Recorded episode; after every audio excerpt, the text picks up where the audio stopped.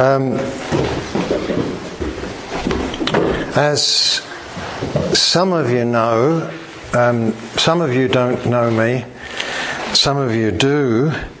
Um, our life, my wife and I, our life has been full of travel. Um, we were involved in the pioneering of a church in Exeter in the late 60s and early 70s. And then, well, we moved to Australia and we began a church. The Lord began to work in our home in Australia. And we saw the Lord raise up a church there. And intermingled with all this has been much travel, uh, so that uh, I just got back from Asia um, about two days before the lockdown began, and uh, so we've been in one place, or I've been in one place, and after about eight weeks, I suddenly realized it was the longest period I had been in one bed and one place since 1994. 26 years. And through those years, many countries, many churches, many places, um, and all, all the while, I'm a student. I'm still learning. And I'm observing. And going to countries where the church is dead, or almost, certainly moribund. And going to some places where things are really fresh and the Lord is moving. Um, the variety is incredible. Uh, and one of the things that I'm very conscious of is that what we need is to understand the day in which we are now living. Because the day in which we are now living is not the 1960s. Many, some of you were not even around in the 1960s. And if you will excuse just a little bit of 20th century church history, which is always set against the background of international history. And you will all realize that in the late 19th century, liberal thought, progress was to the fore of everything. We are making progress. The world is curing itself of its problems. But in those days, late 19th century, early 20th, there was a build up to the beginning of the 20th century of an increasing hunger for God to move in the new millennium, which is the 20th century. There was a great desire and there was uh, a, quest in many hearts in the United States, in the United Kingdom, in places like Norway, Australia, where people were thirsting for the Lord.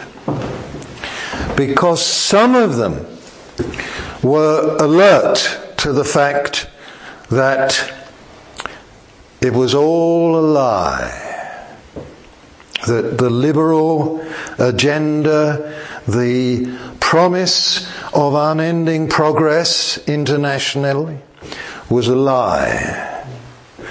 And they knew that somehow it would be shaken.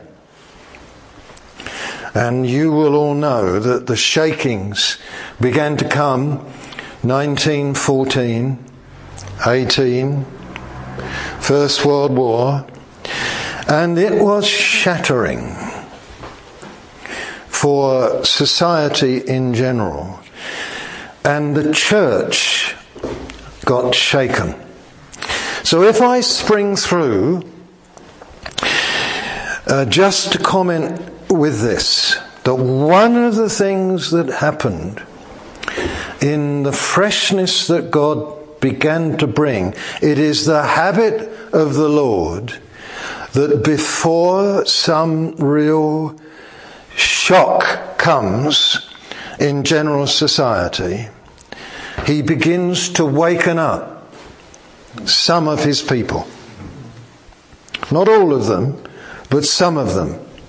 They begin to become awakened and alert. Something is happening. That happened. Some of you will have heard of the Pentecostal church which really came into being 1904, 1905, and unfortunately it became insular.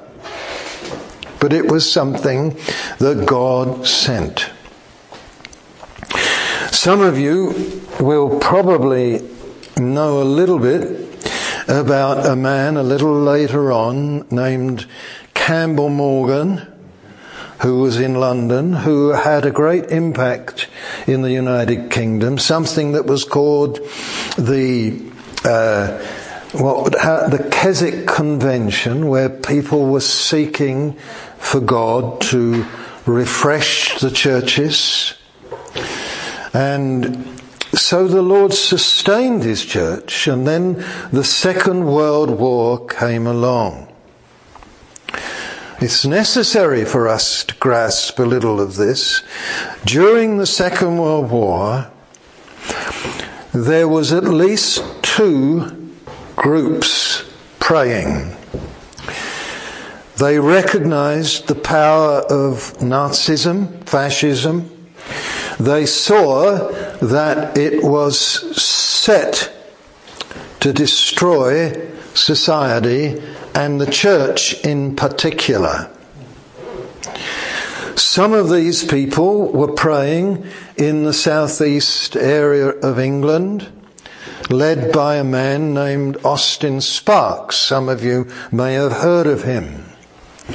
And he wrote books, but he, there were people who prayed and uh, quite remarkable how God led them to pray at significant times that turned Hitler's demonic activity on its head. So that Hitler made significant wrong decisions that turned the war in the favor of the Allies. I'm only trying to you see, church history, church life is set against the background of what is happening in society, in nations, internationally. And this is important to understand. Another group was praying in South Wales. Some of you know a, a, a building there uh, was a Bible college. I don't think it is now. Maybe I don't remember. But a man named Rees Howells and others with him were praying, and God laid a burden on their hearts. And all the while, oh Lord, will you please work in such a way to slow down the processes of evil and prepare your church for what is to come. And you know God, uh, as I say, He turned things. And then you come to the 1950s. After the devastation in society was massive. The depression of mind that comes. The church begins to drink in, unfortunately, to the spirit that is pervading the world in which it lives. Did you realize that? That it is almost unavo- uh, unavoidable that what's outside you will seek to impinge upon what is in you and impact you. So that the church generally, we could say, was somewhat depressed in the 1950s. And yet, slowly, there were individuals, and I was privileged to meet some of them as a young man. Men who, again, had a revelatory eye, a prophetic eye, to what was going to come. And then some of you will know that in the late 50s, 59, 60, 61, there was a moving of God's Spirit that later became known as the charismatic movement. It was not called the charismatic movement at the beginning. If you want to know it, what it was called, it hardly had a name, but it essentially was based upon the word renewal the renewal movement, where people were renewed by the Lord. Older men, older women, younger men, younger women. And sometimes I wonder what would have happened. One of the men who was greatly renewed and had a great influence in this country and elsewhere was Martyn Lloyd-Jones. He had seen a local revival in Wales and then he himself was renewed in the late 60s and saw that God was doing something. And he influenced many ministers, many young pastors. And they, they became men of the word. And it's wonderful to think like this.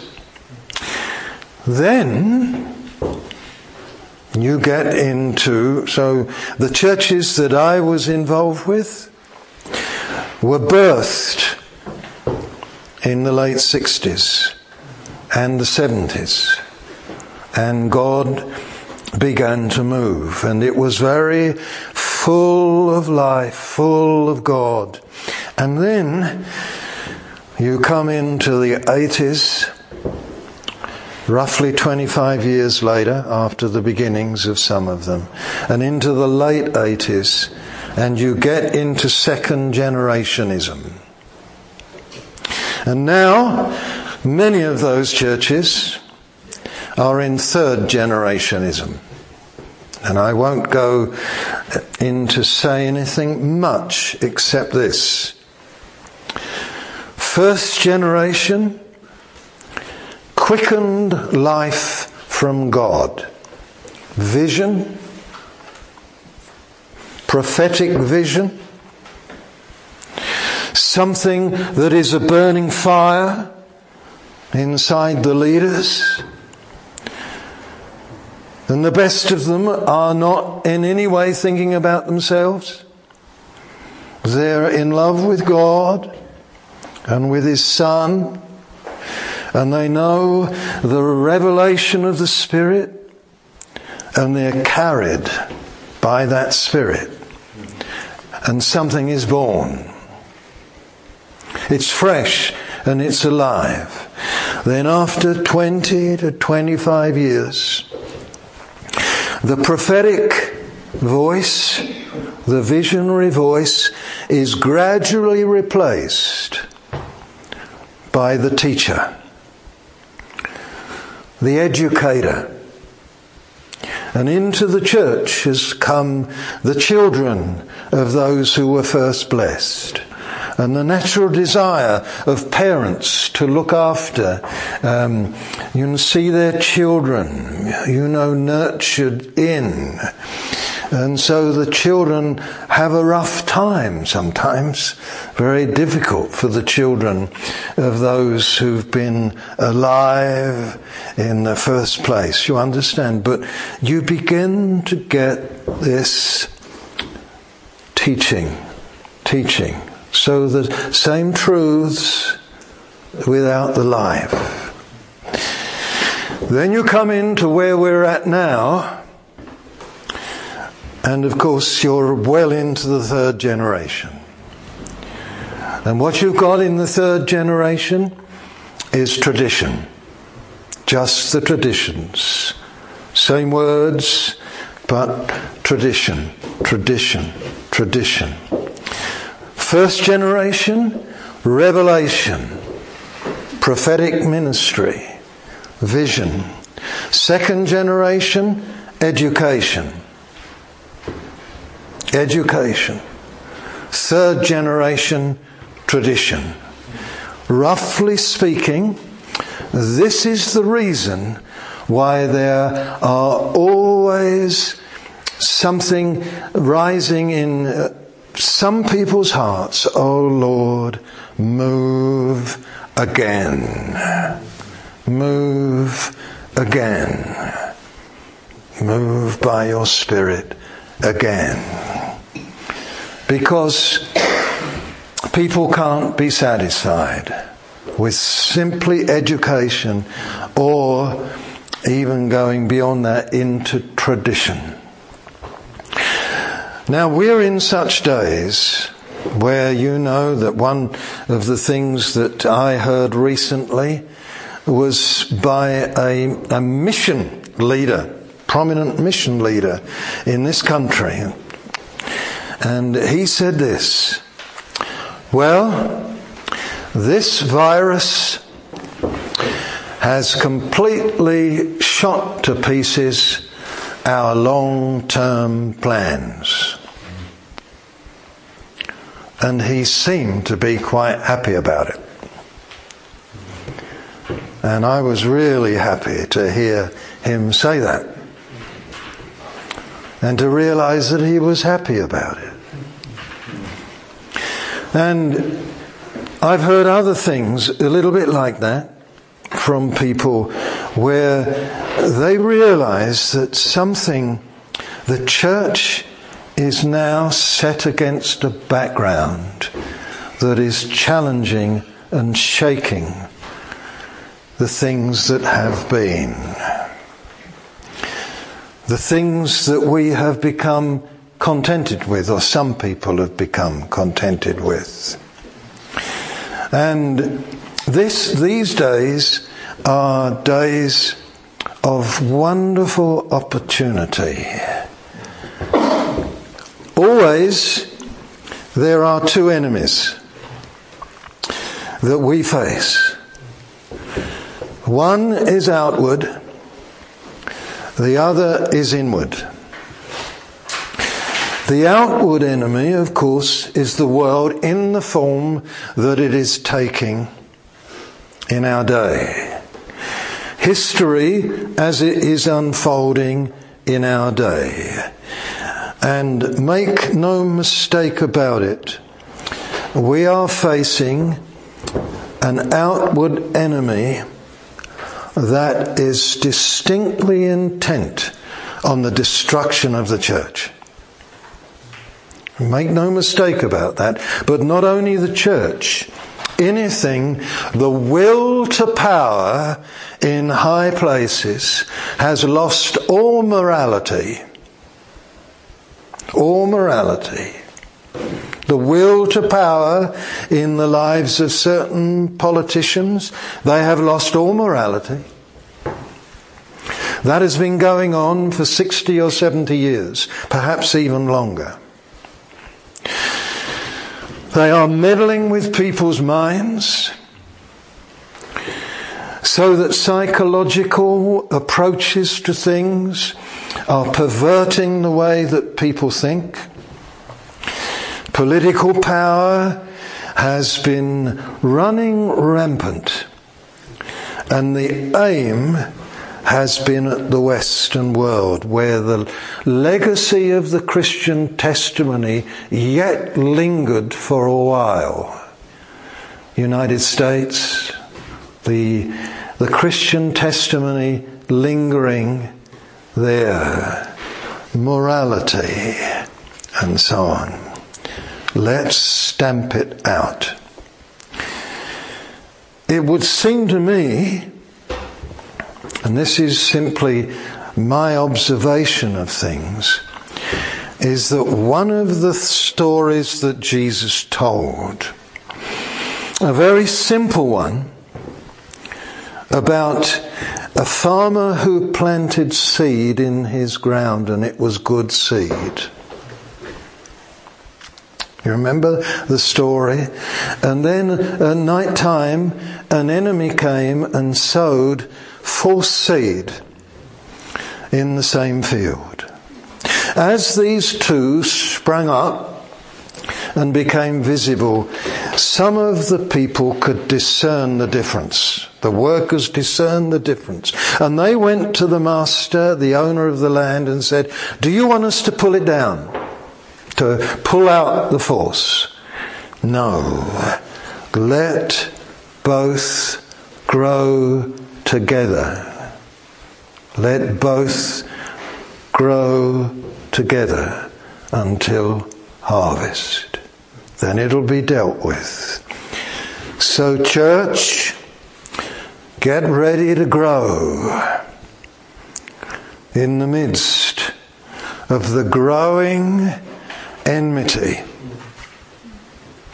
Get ready to grow in the, in the midst where right adjacent to you and right working in government law uh, will be the false thing. God is not going to pluck the false out. It's going to grow together unto its harvest. Very serious. Let both grow together. It may even be in your household. That's a tough one. That's a tough one. It will certainly be in your workplace. That's a tough one. Let both grow together until harvest. The naked differences will become increasingly visible. You who are farmers will know about this much better than me. Where as things come to ear, come near to harvest, it becomes so nakedly obvious what kingdom they are. You get me? Now, this is where we're living. I want to set everything that I want to unburden my heart about in the context of this kind of enmity. Because I'll, I'll give you an example. Um, just recently, in conversation with two men, and they they said to to me, "Or oh, you know, these are difficult days, aren't they?" Um, it's they're strange days, aren't they? And they were discussing this. They're Christians, and and one of them said, "These are the days where we've got to love everybody more. Love everybody more." I said, "That's a given. That's a given." Love should never be in question in your heart. But I said to them, Tell me, what is the first word of the gospel? What's the first word of the gospel? And they didn't know. I said, The first word of the gospel is not love. And I said to them, What was the first word John said? John Baptist. Mm. What's the first word Jesus said? Repent. Repent. Repent. That's what love says. You see, love should never be in question. But all this has a bearing on how churches begin.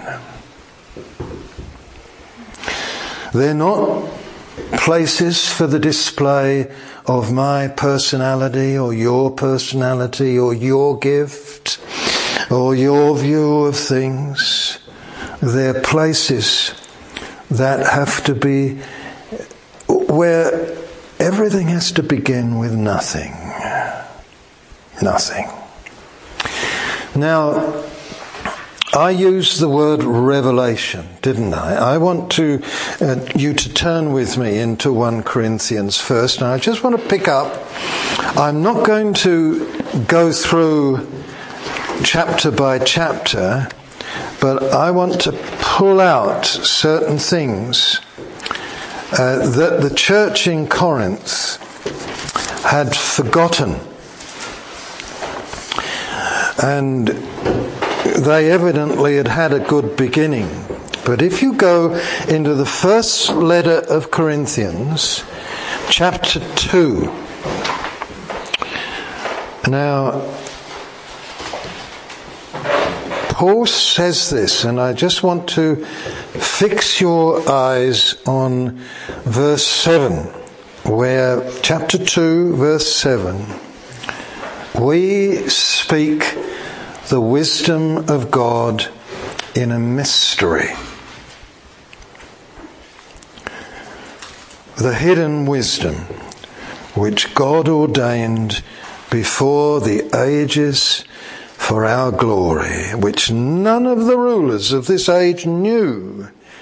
For had they known, they would not have crucified the Lord of glory. The rulers of this age did not know this wisdom that Paul spoke in a mystery. You know that Paul is different to Peter, the apostle. You know that Paul was different to John. Um, you know that Paul he he's quite amazing. Um, I'll, I'll, turn you to something in, in 1 Timothy. Just slip over into 1 Timothy where Paul is talking about himself. All this has a bearing on the way that churches must be beginning. 1 Timothy chapter 2 where he says this. He's quite wonderful, Paul. And uh, if you look in verse 7 again of chapter 2, just Paul describing himself. He's talking about verse 5 there is one God and one mediator between God and men, the man, Christ Jesus, who gave himself as a ransom for all to be testified in due time, for which I was appointed a preacher and an apostle.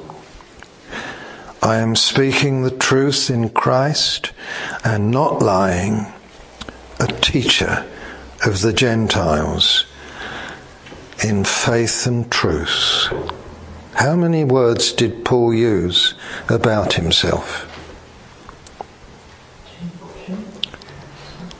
He describes himself, verse 7, a preacher. A herald. You know the word preacher, don't you? It means to herald to declare unequivocally on behalf of another.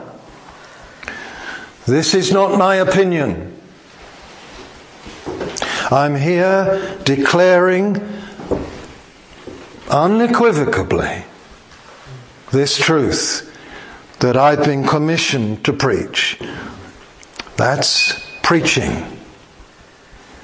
It's a special word the word of heralding, declaring a wonderful gospel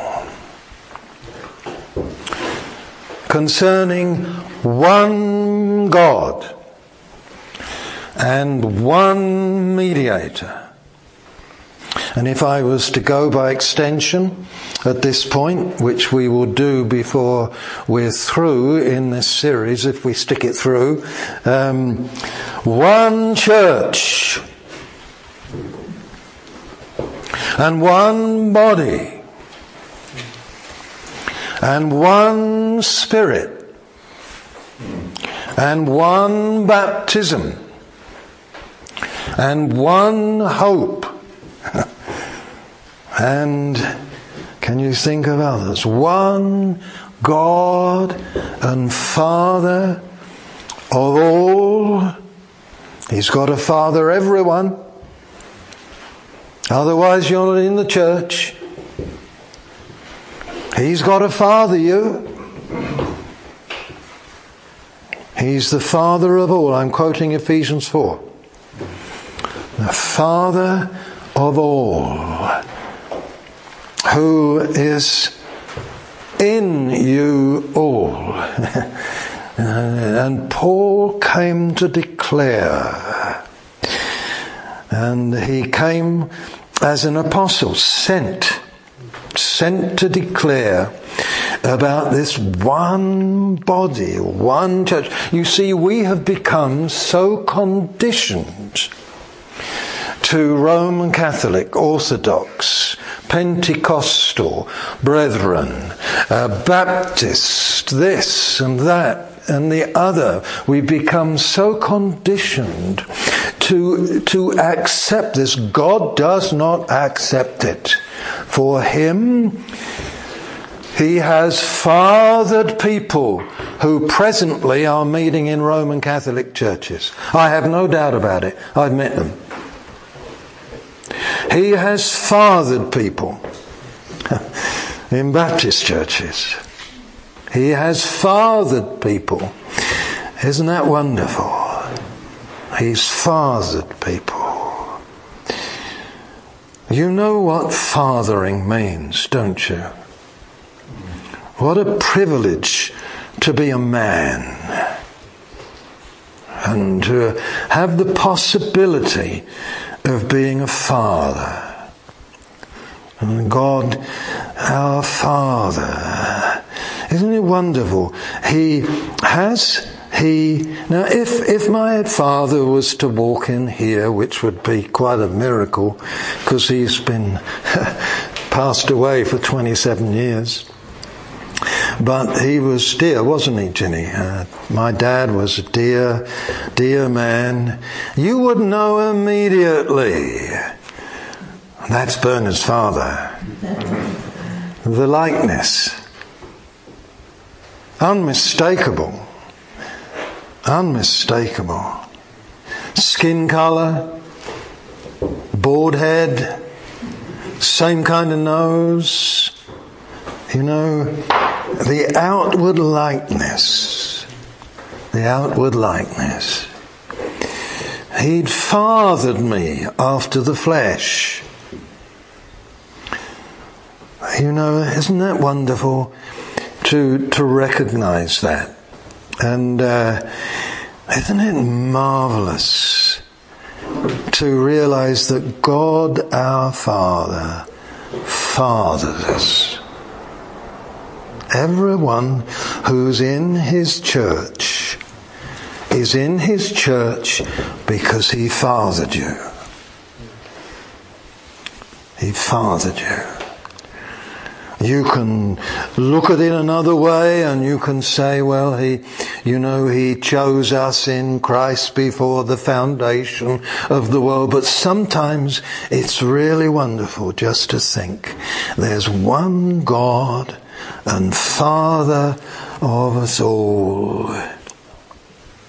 who is through all and in you all. Amen.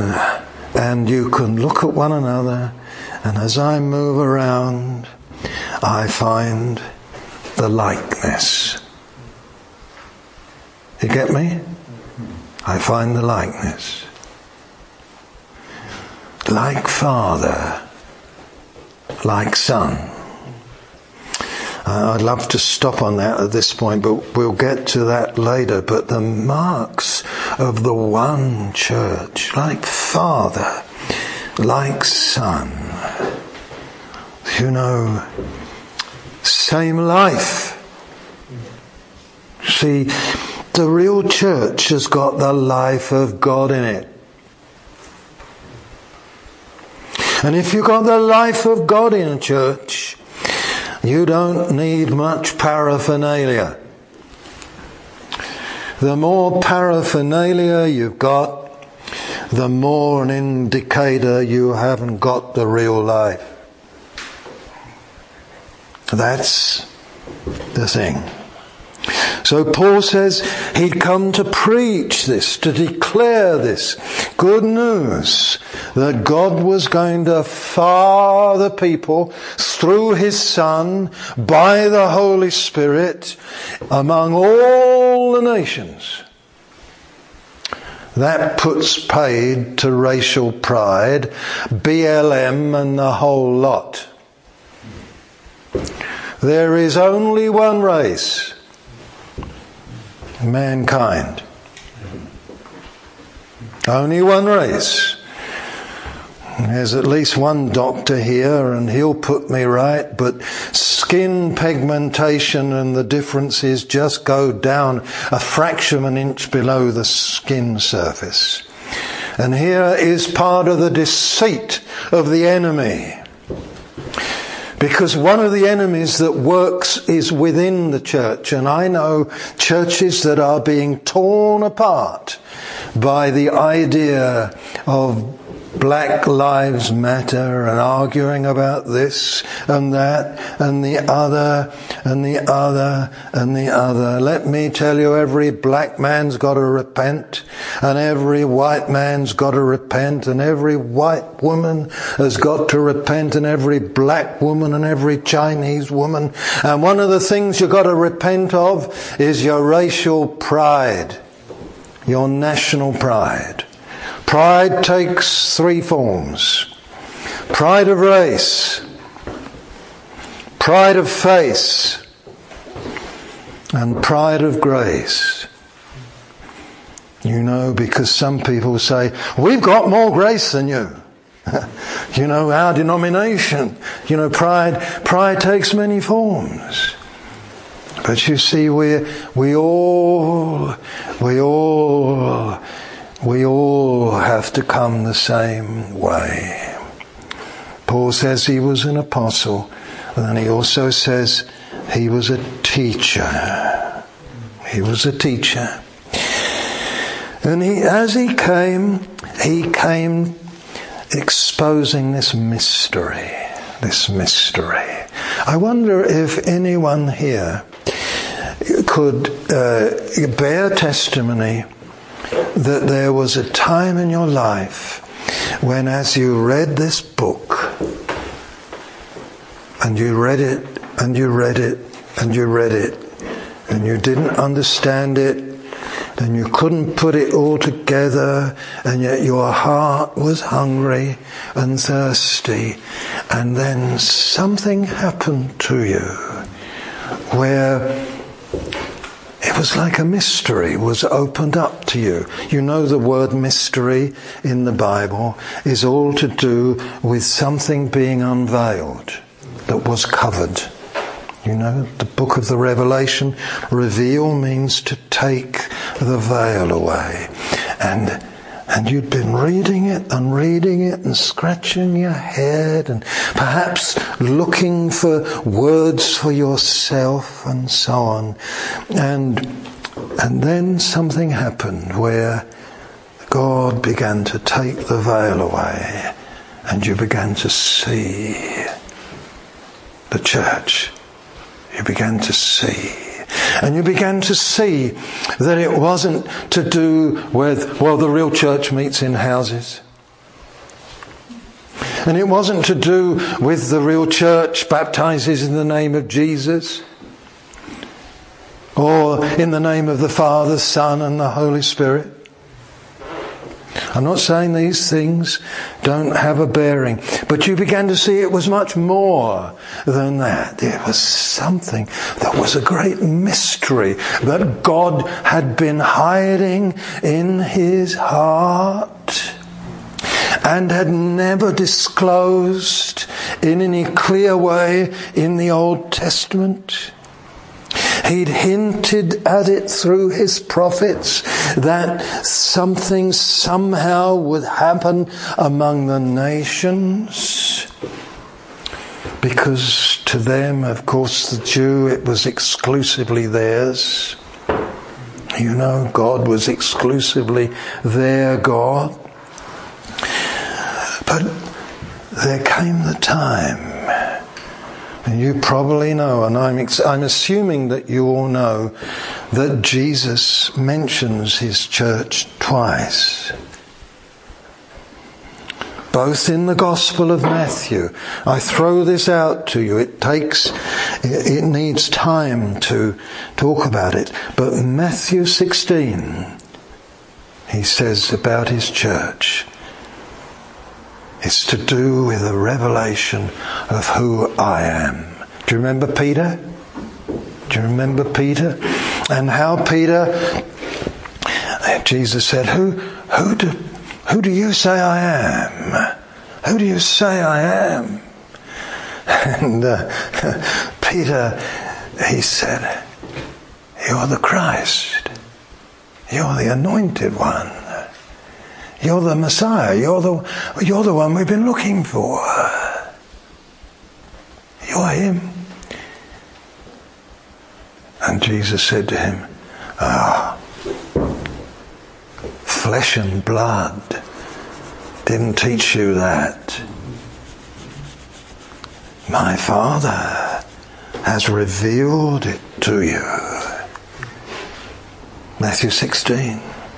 My Father's revealed it to you. Something's been going on among you because some of the others said the same thing. If you look at one of the other Gospels, some of the other disciples, they said, Oh, yeah, my Father's been working in you, Peter, and He's been opening your eyes, and you've been seeing. You've been seeing, and at last you've made confession. It's time. It's time. It's wonderful. Revelation. The cover's taken away and he says, Oh, Jesus. Jesus, you're the Christ. You're the answer to everything. You're the Son of the living God. Are you listening to all the words of what Peter said? You're the Son of the living God. You know, the background of things like that is that so to so many of the people, God was dead. You know, you're the Son of the living God. Tremendous. And he saw, and it was revealed to him. Hmm. Tremendous. Tremendous. Revelation. That's one of the times Jesus mentioned the church. And you know what he said shortly afterwards? My Father's done this in you.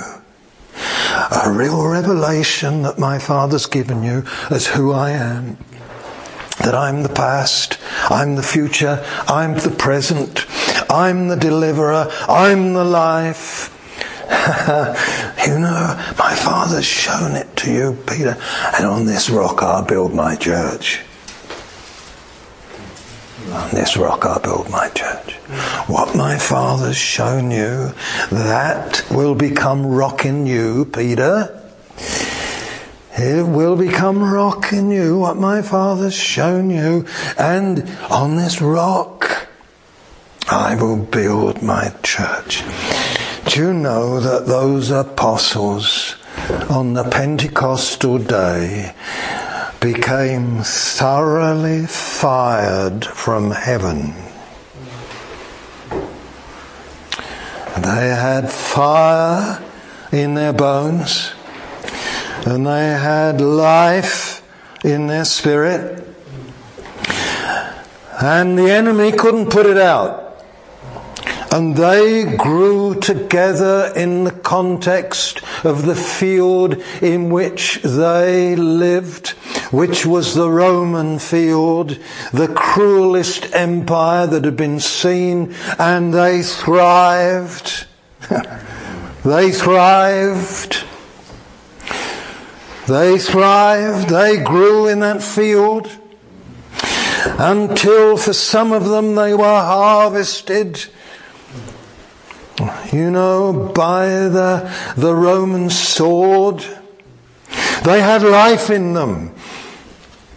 You know, that's the thing, revelation. You know, the first martyr, stones thudding into his body. You, you remember his name, don't you? Stephen. Stephanos. A young man. Do you know what the word Stephanus means? Stephen. If there's a someone has a daughter named Stephanie, it means crown, but not a golden crown. It means a crown that has been woven. Woven. It's a victor's crown. And Stephen had been weaving his crown through his short life. Hallelujah. And you know, he grew to harvest, was the first one that grew to harvest. And he saw, I see, I see the Lord Jesus. He's standing, waiting. He didn't say he's waiting to receive me, but that's what the law was. First one. And it grew together into harvest. This life and many others. You're, you're, are you picking up my drift as I try to talk uh, in this kind of way? There needs to be more than education, brother, if you're going to live. Sister, if you're going to minister the heart of God among people, among people with faith and with clarity to your neighbors when they're really down and they have no hope and get ready, many of them will not repent, but some will. But you know, there needs to be this kind of fire lit in our hearts. Amen. By this kind of activity of our Father begetting us. There is no one in God's church that has not been begotten by the Father. He has to move upon you and me and father us through the revelation of his son coming to us in the power of the Holy Spirit. It is not primarily us asking Jesus into our hearts as the evangelicals say.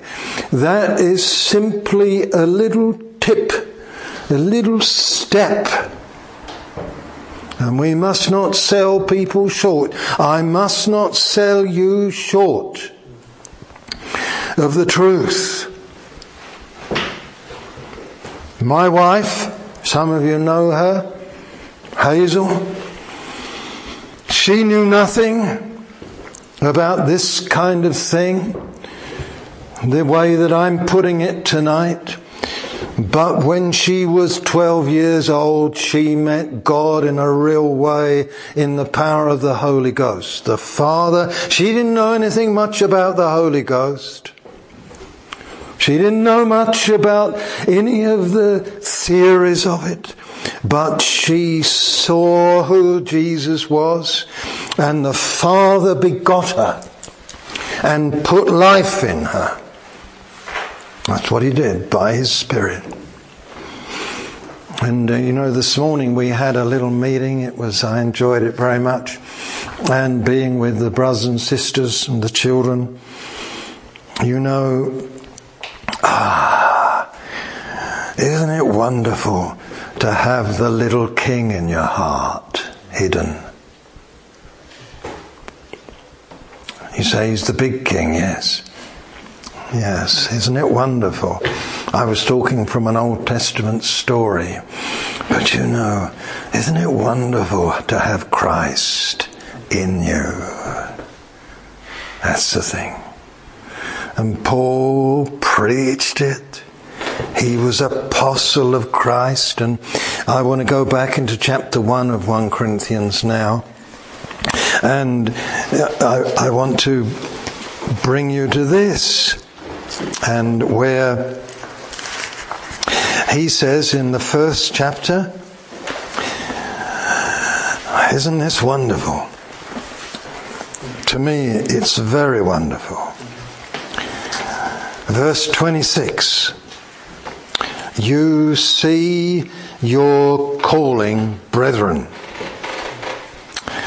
that not many wise according to the flesh, not many mighty, not many noble are called. But God hath chosen the, the foolish things of the world to put to shame the wise. However, is he going to do that? Well, he's got to fill you with something. He's got to fill the fool with something. He's got to fill the one who's not very wise with something. God hath chosen the foolish things of the world to put to shame the wise. He's chosen the weak things of the world to put to shame the things which are mighty. Now, can I say to one or two of you at least,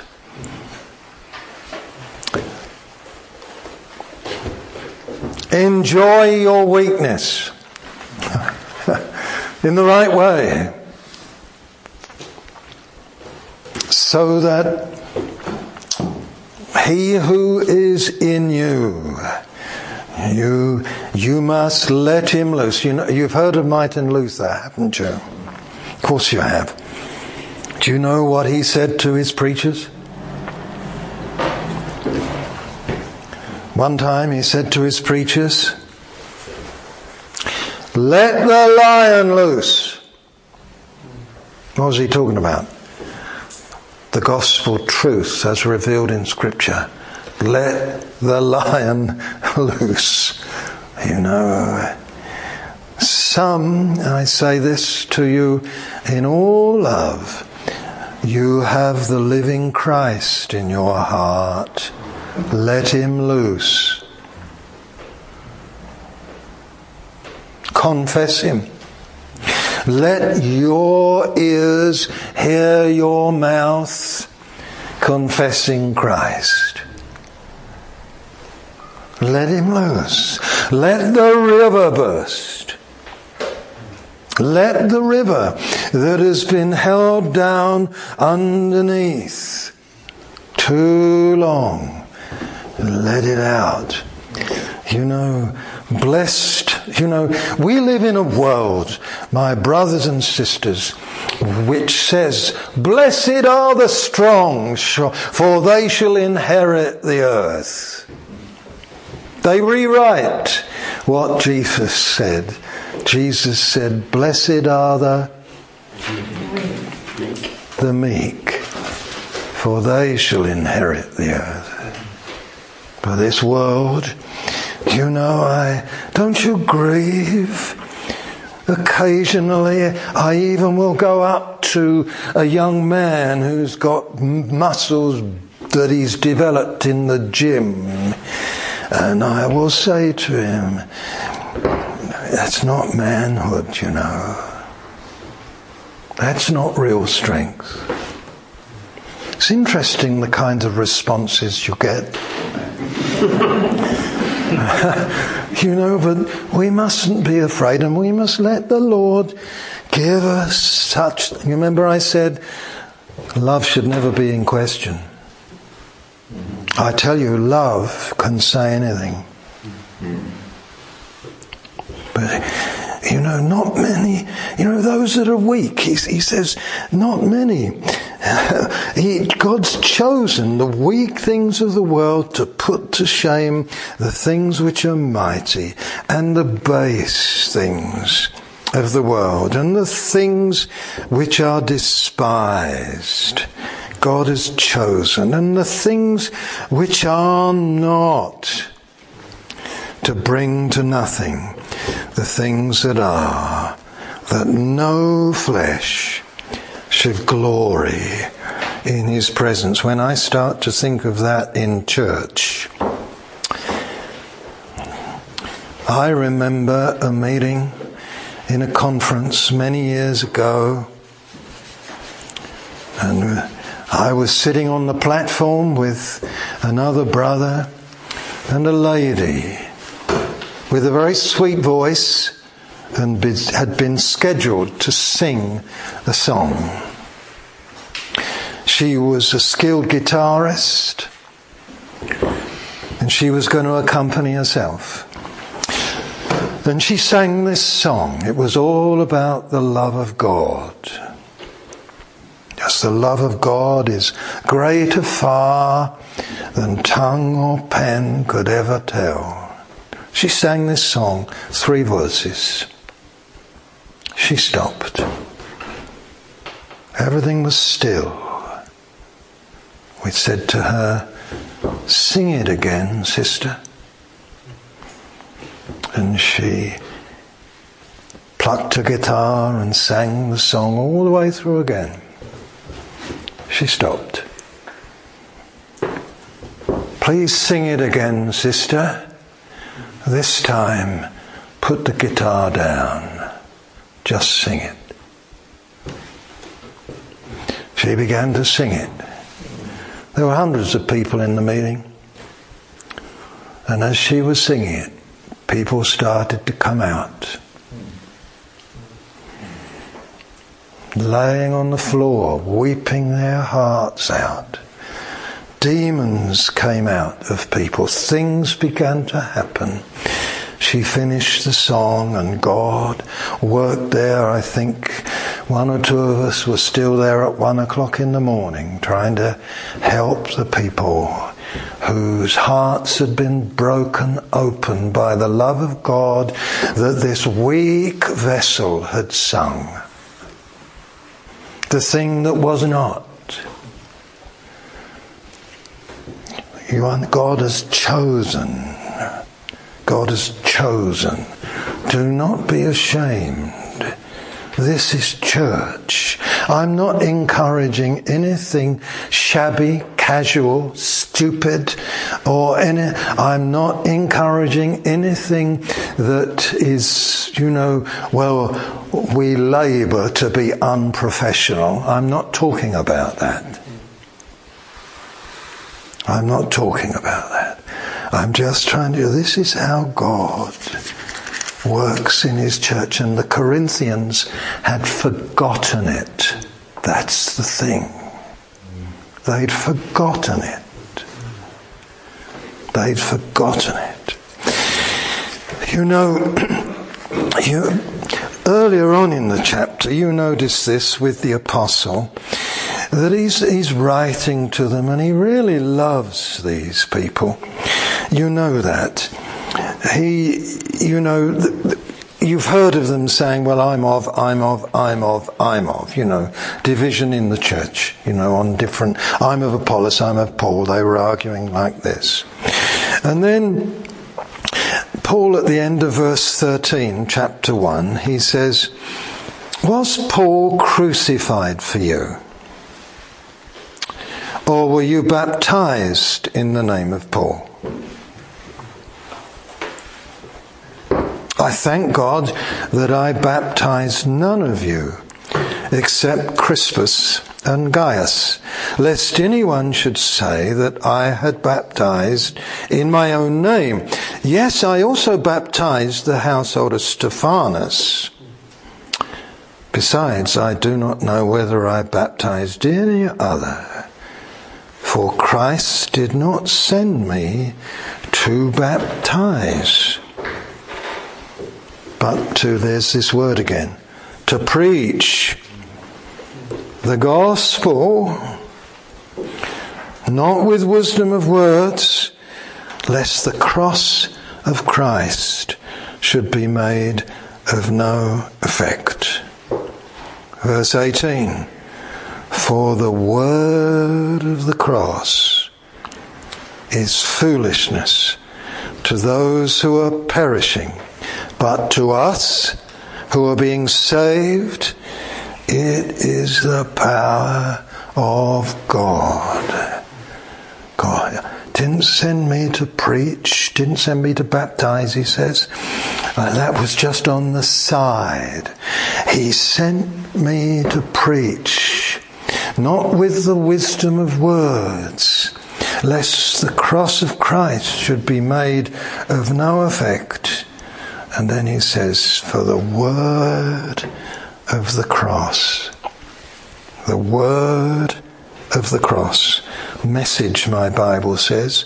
Your word, your Bible may say word. It's the word logos. Can you tell me, in a nutshell, the word of the cross? The word of the cross. You see, is this interesting? Well, go to the cross. Go to the cross. Go to the cross in the, in the four Gospels and draw out the words of the cross that dropped from Jesus' mouth. This is the gospel. This is the power. Tell me the first word that dropped from his mouth. It's the first word of the gospel. The first word that dropped from Jesus' mouth as he's being nailed. What's the first word? You see, the word of the cross, first word, Father, forgive them. They know not what they do. You better remember that when someone's hurt you. They didn't know what they were doing. They did, but they didn't. They didn't know its ramifications. They hardly knew where it came from in their own being. Such is the mystery of iniquity. And what's your responsibility in the gospel? Oh, Father, forgive them. That's his first word in the church. That's the first word in the life of the church. And the churches are wrong. So many of the churches are divided because they gossip and they argue and they don't forgive one another. And some people are still remembering stuff from 30 years ago. First word of the gospel. Freeing word, liberating word, delivering word, healing word. Oh, embracing word. Oh, I forgive you, brother. I forgive you, sister. I forgive you, mother. One of the pro- pla- you see, the gospel, the church is a place where people live forgiveness. First with one another. I mean it. These things are so simple. And Paul preached them and they'd forgotten them in Corinth and they were bickering one another and even got so stupid to go to court before the heathen. Instead of saying, you can have it, brother. You know, you can have it. It's all right. Let it be. Things. What are things? In contrast to this. It's life. You know, isn't it? What about this wonderful word that Jesus said from the cross today? How does it go on? You will be paradise. You'll be with me in paradise. This is the gospel. A, a, a robber who three hours earlier had been yelling and bawling at Jesus. Check it up. He'd been yelling and bawling and criticizing Jesus, and then he heard Jesus, saw Jesus, and the blessed grace of the of repentance came into his heart, and he says, "Oh, remember me when you get into your kingdom." Can you feel the difference? This man who lived in a kingdom of robbery and stealing and hatred and venom and bitterness. That's where he lived, and he saw a man living in another kingdom. Amen. Oh, oh, remember me when you come into your kingdom. He told the other prisoner off, didn't he? The other robber off. He said, No, no, no, no, no. That's not right. And he said, This is the gospel, you see. This is the power of the living church. This is the power. Have you ever hugged anyone who's been punching you and punching you as all the rage is coming out of them? And they're using you as a punch bag. And then their rage turns to weeping and heartbreak because suddenly the love of God seems to wrap them up. I hope. You see, this is church. Church is from another world. Church came from somewhere. It came out of Jesus' side. It didn't come from some evangelistic mission. It came from the broken side of Jesus. That's where the bride comes from. She's of his flesh and of his bone. She's of his substance. Substance. I had a long phone call with a Greek Christian yesterday on the uh, WhatsApp and he was talking to me about substance. And he said, Bernard, what do you think? You know, Jesus is the same substance as the Father. I said, Of course. Of course, ousia it is in Greek. Ousia, same substance. And isn't it wonderful that the substance of God became incarnate? That same life. That same substance. And then that wonderful life was broken open. Amen. He was dead. And the spear went into his side, and out came blood and water. Ah, and from that blood and water, you know, it's almost like a symbol. That's where the church is, same substance of his flesh, of his bone of his substance. Yeah. Haven't we got something to live up to? Haven't we got something to slough off? Hey, you Corinthians, slough off your nonsense. What are you doing going back to the old stuff? This is who you are. This is who you are.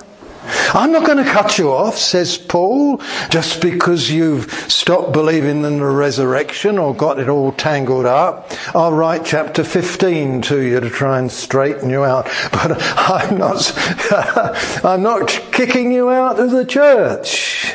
That's wonderful. Because he knew the church was one.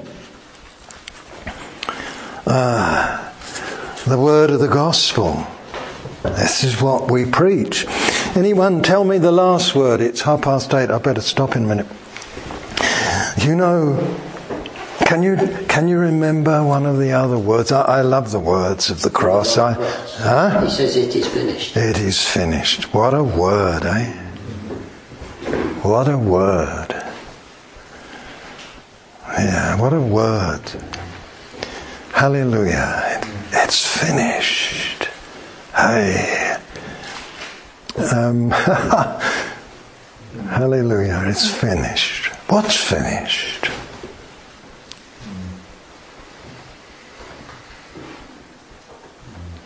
What's finished? the work you gave me to do, Father, it's finished. What was the work? What was the work that your Father gave you to do? Well, among other things, I had to take Adam away. He had to, he, he, he, his sin, everything, that kind of man I had to take him away. He had to finish. Not only did he have to die, he had to be buried. He had to be buried. That species of man.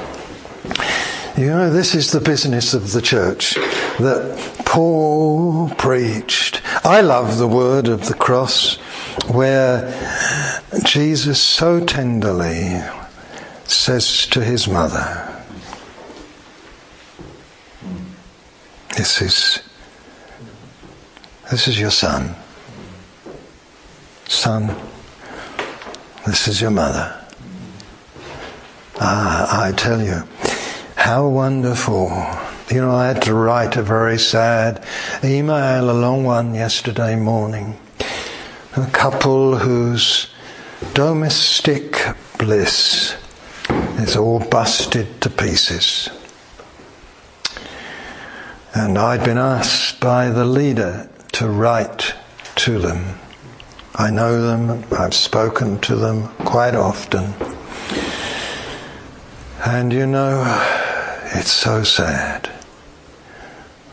Because in Jesus Christ, part of the word of the gospel is the very real possibility that there can be domestic harmony restored.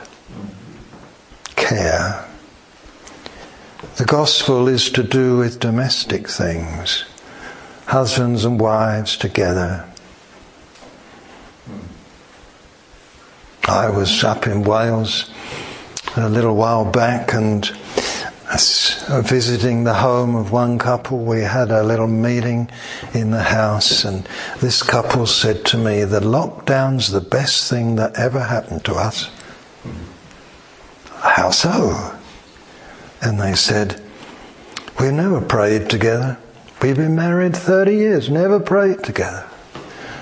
We've never read the Bible together we just felt drawn to read together, to pray together, to humble ourselves before God together. It's been wonderful. And it's like a fire's been lit in our hearts. That's the way they talk to me, just that, that language. Just that language. Hallelujah. That's part of the gospel. Domestic harmony. Oneness of mind oneness of heart.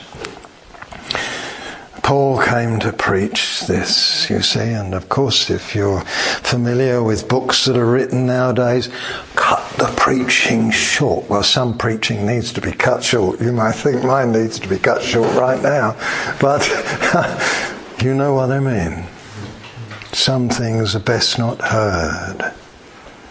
But I tell you, Paul came to preach. And not many wise, not many noble, all this. And let's finish off with just a little bit from the end of the chapter where Paul carries on. Verse 29 that no flesh should glory in his presence, but of him Who's the him? It refers back to God. God, verse 27, twice. God, verse 28. God has chosen. God has chosen. God has chosen. Verse 29, that no flesh should glory in his, God's presence, but of him you are in Christ Jesus. I wonder if anyone's got another translation there that says this that God is the source of your life in Christ Jesus. Anyone got that word source? S O U R C E. So, what does your Bible say? Does it say, of Him you are in Christ Jesus? Of Him. Because of Him? Of Him. You know, it's one of those tiny little Greek words. You know, these little tiny prepositions. It means out of Him you are in Christ Jesus. That is, out of his choices, out of his will, out of his begetting, out of him. That's your origin, that's your source. It, it wasn't your idea, it wasn't even Jesus' idea. It was the Father's idea. And it wasn't just an idea or an ideal, it was a determined purpose out of Him, sourced in Him, is your life in Christ Jesus. Of Him, you are in Christ Jesus. I, I, you know, this is one of the sad things about being a preacher. You can't make people see. But you know, He put you in Christ Jesus. And then He goes on, doesn't He? How does He carry on? He says this Who became for us wisdom from God and righteousness and sanctification and redemption. That's Jesus, do you remember the old garden, the Garden of Eden? Do you remember there was one river in it? Do you remember that? And it watered all the garden. And then it says something very strange. It broke into four heads. Isn't that strange? That's the opposite. That's the opposite. You know, a river, you know, four heads turn into one. when I was in Khartoum, living there for a while, you know, a long while ago in Sudan, it was the place where the blue and the white met. And then they made one river that was a mixture of blue and white. And then it lost its distinctions and flowed up through Egypt and out into the Mediterranean. But this river in, in, in, in the Old Testament, in the garden, watered the garden and it broke into four heads. And when Jesus, God, puts you out of Him, you are placed in Christ Jesus, who becomes unto you four heads. Strange, isn't it? Flows into you in what? Oh, you Corinthians, you're so stupid. That you realize that Jesus is made unto you wisdom. And what's the other ones? Sanctification. What's righteousness? Redemption. He's, oh, is it making sense? You know, it, it, Jesus becomes to you and in you something that streams in you that that makes you increasingly wise. You know the spirit that's in this world? Do you know what it's doing to people? Making them mad, stupid, insane. That's what it's doing. You say, Oh, Bernard, what are you talking about? Romans chapter 1, three times.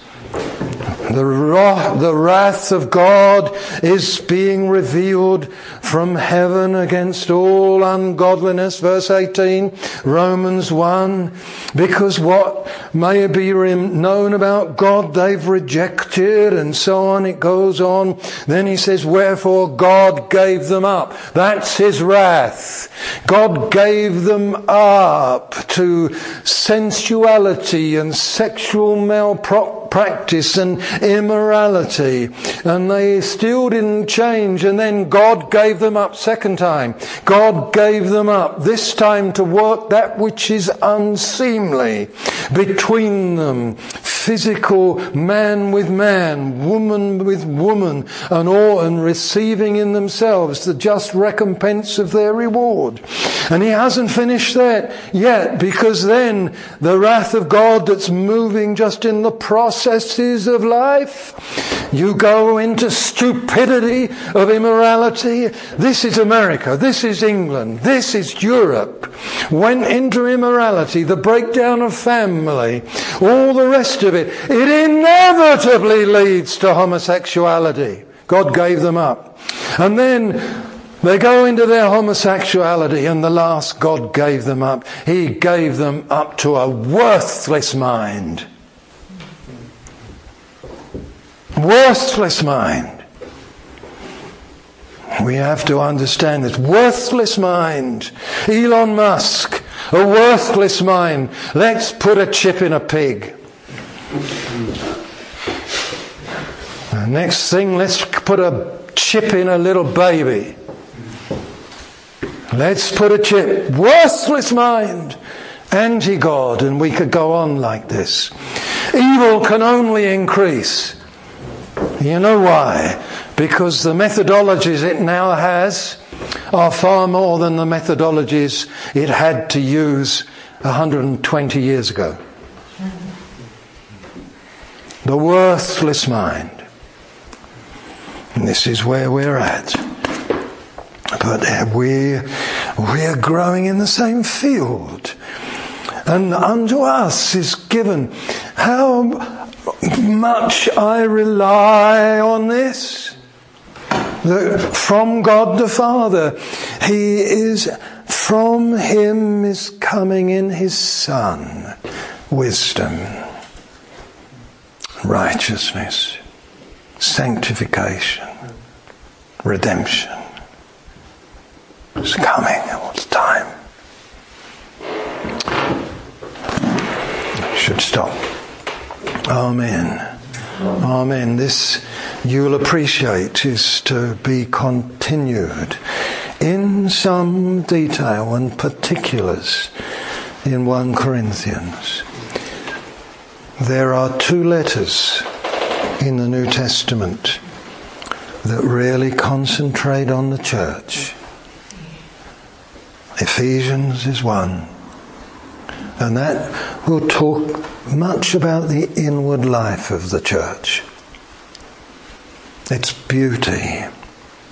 In Ephesians, the church is the bride of Christ. Oh, the body of Christ. The family of the Father. The brotherhood it's, it's wonderful. It's the temple of the Holy Ghost, church. 1 Corinthians is the other letter, especially, but it's very practical. Now, I've tried to begin where Paul begins, trying to bring them back. Now, this is where it all began. This is where it all began. Why have you departed from there? And he'll go on with wonderful things. Well, I hope it's been helpful to you. Uh, may God bless His word unto our hearts and glorify His name. I don't know whether, you know, sometimes God gives His word to make us a praying people more than we've ever been. Oh Lord, your church, your precious church. and you're right outside the Anglican down the road or the Baptist in Bovey. You're not thinking in that way. You're just thinking about God's precious people in all of them. You know, and the ones He wants to add, and the gifts He wants to release. Amen. Amen. Why don't you say to him what you want to say? you know, in the light of these these things, why don't you just say to him what you want to say in your heart? We mustn't sit aloof. We mustn't. We mustn't distance ourselves. There's only one way. There was a vision a long time ago, one of the churches we were at, of a lot of young men uh, standing on the seashore, sandy seashore, and running in the water and paddling around in the water a bit and going out and then in and out and in and out. And then something happened. One or two of them just seemed to go in, stay in, went in and in and in and in. And they just were lost in the waters. And I think that that's uh, quite a apt picture of what call, the Lord calls us to. He says to us, Will you come in? Will you come in? Will you lose your life for my sake? Will you let me be the Father who begets you and reveals to you my Son? Ah. Yes, Lord. So you just talk to him as you want. Hallelujah. Everyone. Oh Lord. Thank you, Father. Mm. Thank you, Father. Yes, Lord. Oh, Father. Thank you.